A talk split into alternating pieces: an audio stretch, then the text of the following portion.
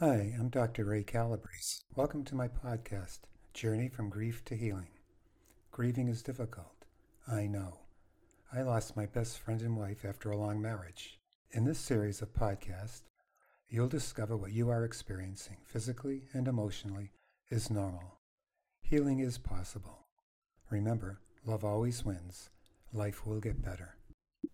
Episode 37 Grieving isn't easy. If you're grieving, you know what I mean. Or if you have experienced grieving in the past, you know what I mean. Think about the people around you, the people who are in your social context. Are any of them grieving? If not, how can they understand what you feel, what you're experiencing? As in most situations, people expect you to be like them. Especially in social circles, People not only expect you to be like them, they expect you to like, in general, the things they like and dislike the things they dislike.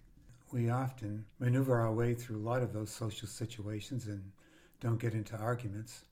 But you know what I'm talking about. If I want to talk about how tough it is grieving, there will be no one who'll stand next to me and have a conversation with me. They'll run away as if I were holding a lighted stick of dynamite. So you don't talk about it.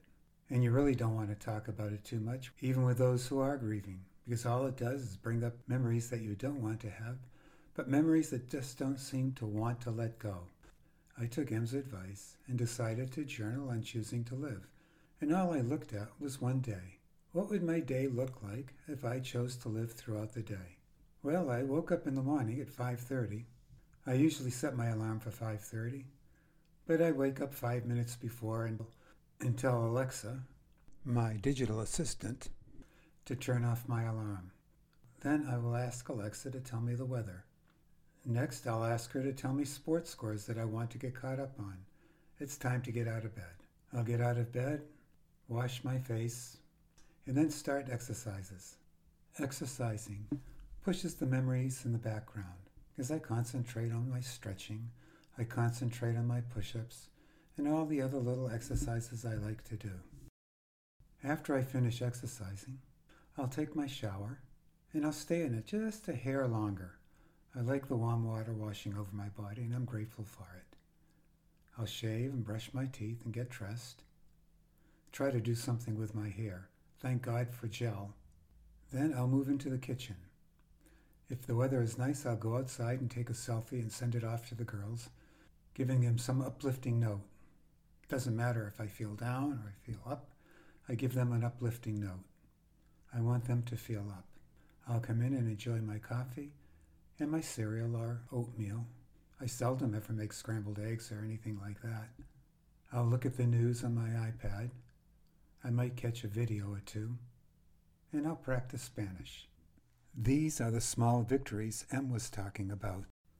Knowing what I should do and knowing why it is good for me to do it don't always coincide for me. M told me I have no choice but to learn to live again. I can no longer lock myself behind the walls of my house. That's easy. It's time for me to reach out to others and to connect with them in meaningful ways. That's going to take some study on how to do that. When you're a couple, you easily engage with other couples. You have a circle of friends. Now it's not the same and that circle of friends with couples going out for dinner, or going over to their house to watch a ball game, or inviting them over for dinner, it's all changed. When I'm feeling sorry for myself, I ask myself, why can't people connect with me? Why do I have to do all the work? Why can't it just happen for me and to me? Man, I'm listening to myself and I sound like a child not wanting to do chores. I wonder if I was that way as a kid. Nah, I was the perfect kid. No, I wasn't. Choosing to live isn't as easy as it sounds. It's a whole new learning curve. I'm being asked to choose to live, even if it's painful. I guess that means I'm going to have to re engage in life. I'm going to have to answer yes to M's question. I am going to choose to live and act on my decision. I thought of my day after I left M yesterday. I went to the Y. While I was on the elliptical machine, I caught a glimpse of the treadmill where Babe used to exercise. Yeah, brought back some memories. She wasn't on the machine. Fortunately, there was a show I was interested in on the TV on my elliptical machine. I made it through my workout. I felt good. I was sweating. I said hello to the people at the front desk on the way in and on the way out. They said hi to me, and I tossed them a smile.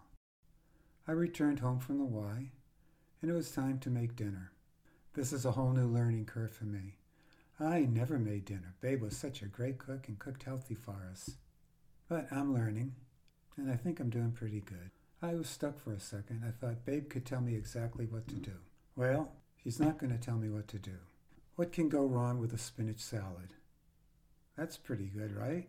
Okay, so I chopped up some onions, chopped up some celery, I almost took a tip of my finger off, put some tomatoes in it, and then mixed it up with balsamic vinaigrette and extra virgin olive oil. Okay, that's looking pretty good. The way I put it in my bowl, it wouldn't look like it's going to win an award from a five star restaurant, but it looks okay to me. Now I have to think of protein. Well, I'm not going to think too hard. I go into the freezer and I pull out a salmon burger. How hard can that be? Pop it in the air fryer at 400 for 20 minutes and flip it over at the 10 minute mark. When I sat down for dinner, I toasted Babe with my glass of water, said grace, and finished my meal. After I ate, I cleared the table, put all the dishes in the dishwasher, desanitized all the cooking areas so everything was clean, made sure the floor was all clean, and the table was clean. I brushed my teeth and headed out for a walk. On my walk, I made sure I said hi to every single person I passed.